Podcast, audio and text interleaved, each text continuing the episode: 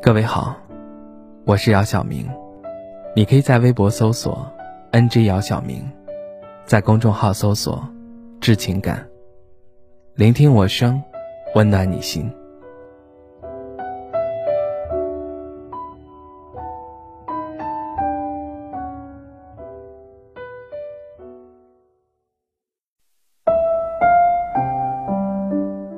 小辉告诉我，他准备放下了。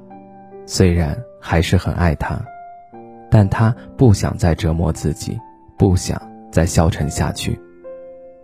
前段时间，小辉相恋三年的女朋友突然向他提出分手，猝不及防的被分手让小辉不知所措。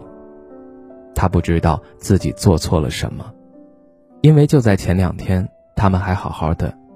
他一直问对方原因，对方只是告诉他别问了，不爱了。就是不爱了，就这样，对方的一句话否定了他们三年的感情。从此，对方消息也不回了，想见面问清楚更难，找共同的朋友打听也没有得到想要的答案。想不明白的小辉班也不上了，窝在家里开始借酒消愁。较好的朋友们得知后，害怕他想不开，纷纷找上门，但都被他拒之门外。直到有一天，他喝酒喝到了胃出血，躺在病床上的小辉看着眼前哭泣的母亲，满是愧疚。他的哥哥姐姐将他骂得狗血淋头，说他为了一个不爱他的女人这么糟践自己的身体，怎么能对得起家人？出院后的小辉就像重获新生一样，重新找了一份工作。也开始积极和朋友们联络起来，但是那个人对小辉的影响其实并没有消除。某次，小辉和朋友在餐厅吃饭，吃着吃着，他听到餐厅里放的一首歌，而这首歌正是那个人最爱听的一首歌。瞬间，小辉就红了眼眶。将一个人从自己的心里完全抹去，哪有那么容易啊？说自己不在乎了，说自己看淡了，其实都是故作坚强。就像湖水一样，就算表面再平静，但只要一有风吹草动，就会立马水波荡漾。更何况是人的内心呢？那么，怎样才可以忘记一个人呢？干嘛要忘呢？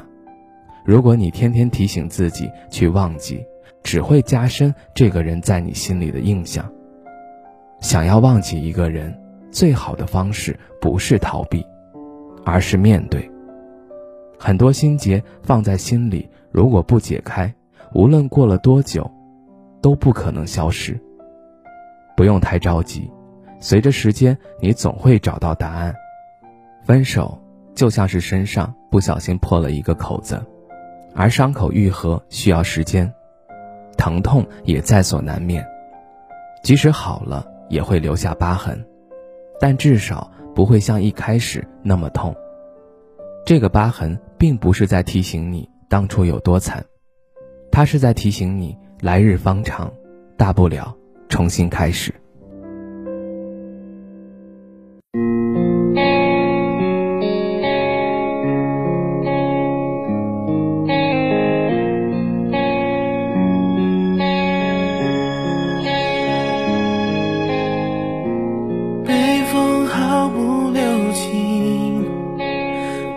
叶子坠落，脆弱的他选择了逃脱。